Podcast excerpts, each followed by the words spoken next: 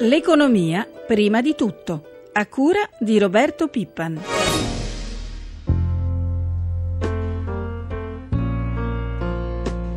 In Croatia, Italia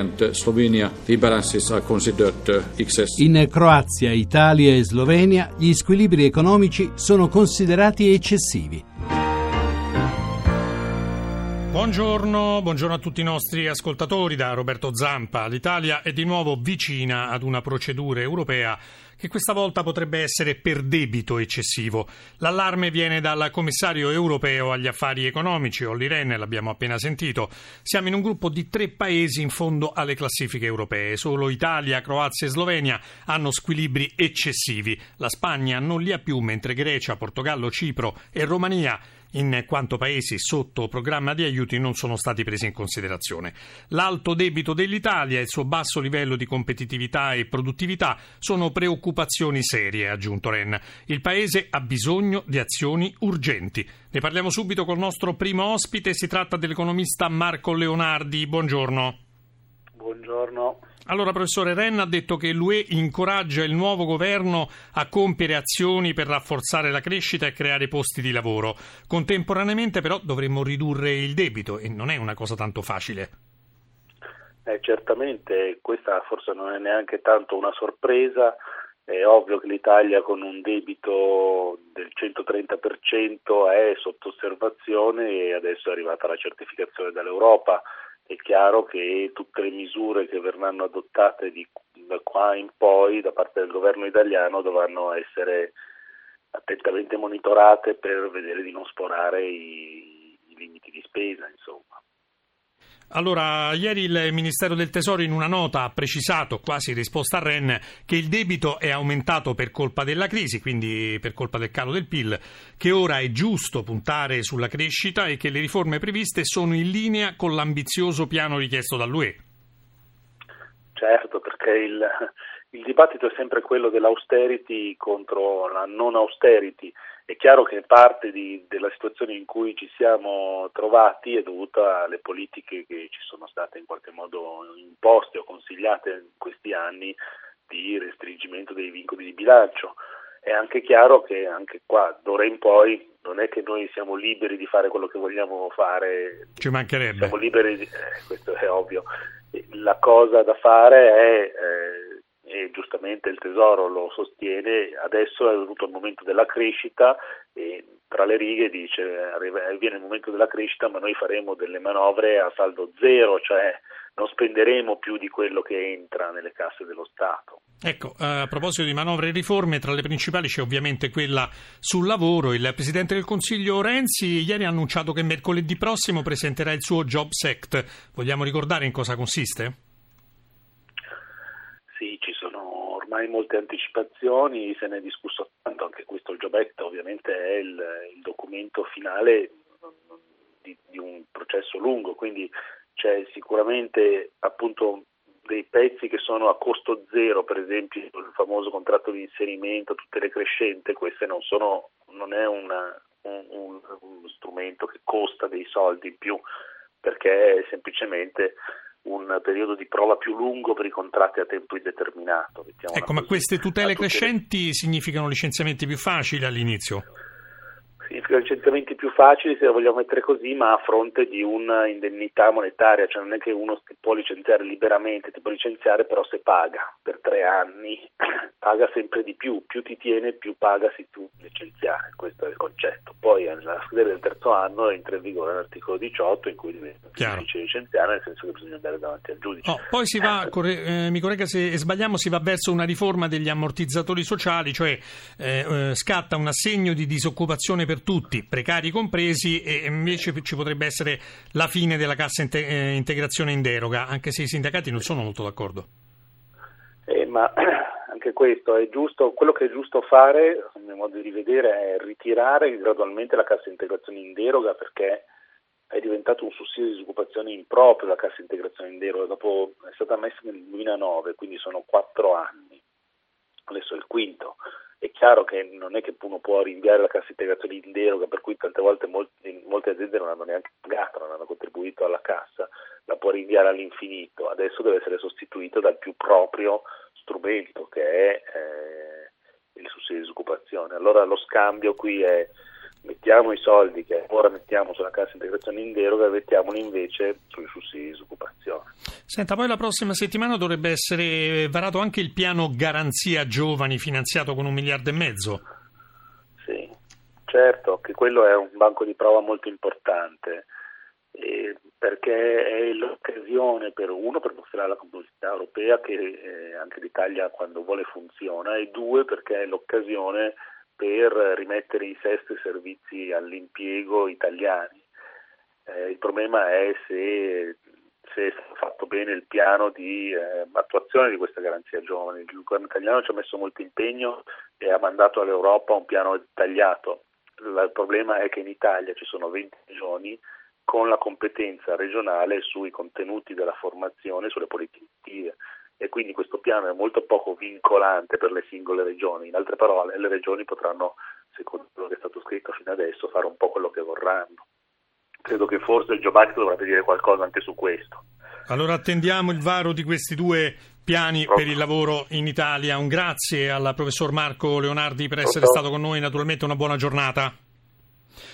Allora, in occasione del novantesimo anniversario della radio e del sessantesimo della televisione, la RAI ha promosso un convegno in corso di svolgimento ieri e oggi a Roma sul tema della differenza di genere come risorsa. Il titolo è Donna è. Ne parliamo con Federico Ghizzoni, amministratore delegato di Unicredit. Buongiorno.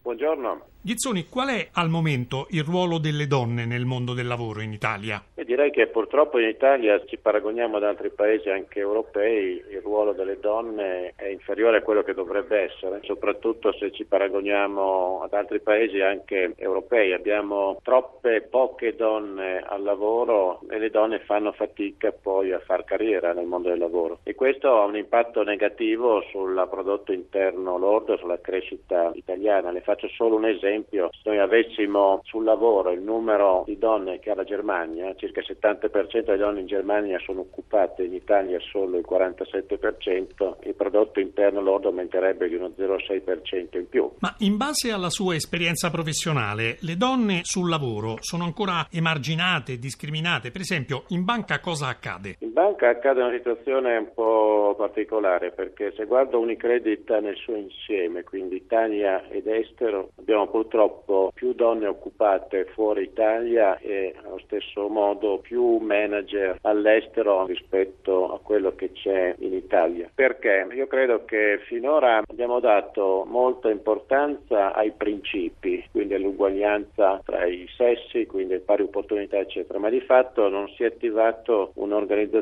che premia la meritocrazia e quindi allo stesso modo premia la donna come premia l'uomo. Adesso stiamo andando in questa direzione, lo sto sto seguendo personalmente anche io, perché non è solo una questione di principi, ma in effetti abbiamo realizzato che più donne ai vertici della banca vuol dire un conto economico migliore della banca stessa. Ma le leggi, secondo lei, possono favorire il progresso sociale, in questo caso la riduzione delle discriminazioni, o bisogna attendere che cambi, per esempio, la mentalità delle persone? Credo che le leggi ci vogliono, ma non sono sufficienti, dobbiamo proprio cambiare le persone. Siamo imposti nel nominare, per esempio, in certe posizioni della rete di filiali donne, 30% circa dei colleghi responsabili delle cosiddette direzioni territoriali sono donne e guarda caso i risultati sono eccellenti. Chiudiamo con un consiglio alle donne italiane. Come possono conquistare il ruolo che si meritano nel mondo del lavoro? Il consiglio è quello di non rinunciare, consiglio di farsi sentire, di pretendere che l'azienda cambi mentalità. Le faccio un ultimo esempio. Noi perdiamo ancora circa un 20% di donne dopo la prima maternità perché non tornano al lavoro, ma non perché non vogliono tornare al lavoro, ma perché non trovano magari l'asilo, non trovano altri tipi di assistenza, eccetera. E questo ci ha spinto, per esempio, a fare convenzioni con 173 asili in 24 città, con 54 centri per dare assistenza ai figli appena nati, eccetera, eccetera. Ma questo è venuto perché ce l'hanno chiesto le donne. Farsi sentire è la cosa più importante.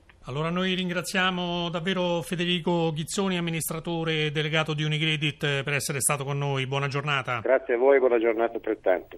E ora sentiamo su questo argomento il parere dei sindacati. Abbiamo in linea Loredana Taddei, responsabile dell'area politiche di genere della CGL nazionale. Buongiorno. Buongiorno. Allora Taddei, ecco, per le donne al lavoro in Italia, secondo lei negli ultimi anni, diciamo dall'inizio della crisi, la situazione è peggiorata o migliorata in termini naturalmente di diritti e di possibilità di carriera? Beh, eh, direi che è decisamente peggiorata. Con la crisi c'è stata una pesante regressione in generale, in particolare per le donne, in termini di occupazione e anche di mancanza eh, di, di, rinuncia proprio al lavoro, per esempio per la maternità. Eh, si calcola che nel 2012 sono state circa 19.000 le donne costrette ad abbandonare il lavoro eh, proprio per la nascita di un figlio e questo mh, per la mancanza di servizi, per l'aumento del costo di questi servizi, per le ridotte possibilità economiche delle famiglie di accedere a questi servizi, ma anche per la scarsa possibilità di, di, di ricorrere al part-time, all'orario flessibile. E, e, secondo i dati Istat il tasso di occupazione, credo che l'abbiate eh, già detto, eh, in Italia è pari al 58-59% più o meno e quindi circa 7 punti inferiore rispetto alla media europea. Eh, certo. e, ma il dato poi disaggregato evidenzia, evidenzia una pesantissima questione di genere, perché mentre per gli uomini il tasso occupazionale è al 70, eh, per le donne scende appunto al 47.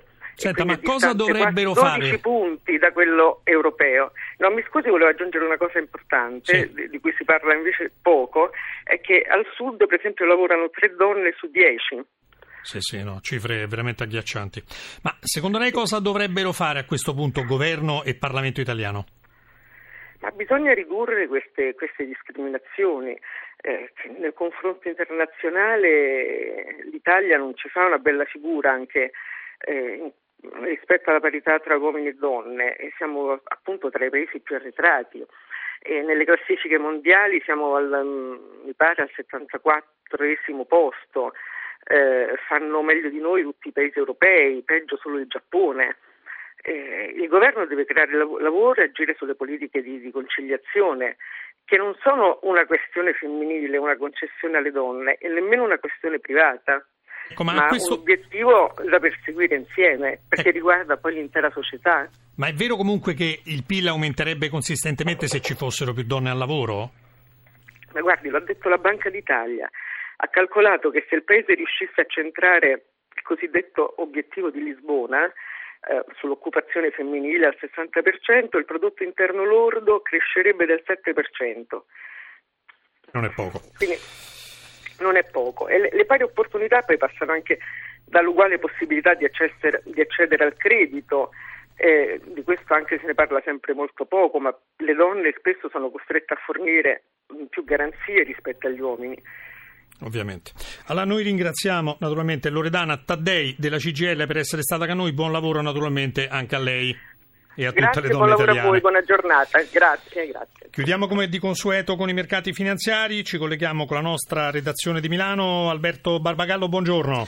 Buongiorno Roberto. Buone notizie dall'Asia stamane. Sì, Tokyo ha chiuso più 1,59%, favorita dall'indebolimento dello yen e Hong Kong guadagna finora mezzo punto percentuale. Ieri il nostro Fuzimib è salito dell'1,38%, staccando la nostra dalle borse di Londra, meno 0,7%, Francoforte giù di mezzo punto, New York, Dow Jones, meno 0,22%. Il vero caso del giorno ieri è stato il più 19% del Monte dei Paschi di Siena, con volume di scambi vicino al 12% del capitale. Quali sono al momento le prospettive per l'apertura in Europa? Si prevede un avvio lievemente positivo, poi nel pomeriggio arriveranno le decisioni sul costo del denaro della Banca Centrale Europea alle 2 meno un quarto e alle 2 e mezza la conferenza stampa di Mario Draghi che darà altre Un indicazioni. di flash su euro e monetaria. spread. Stabile e l'euro dollaro poco sopra quota 1,37, lo spread è calato vistosamente 177 punti base. Grazie Barbagallo, la nostra rubrica economica termina qui, ringraziamo Francesca Librandi per l'assistenza al programma, una buona giornata ai nostri ascoltatori da Roberto Zampa. Grazie, grazie Roberto.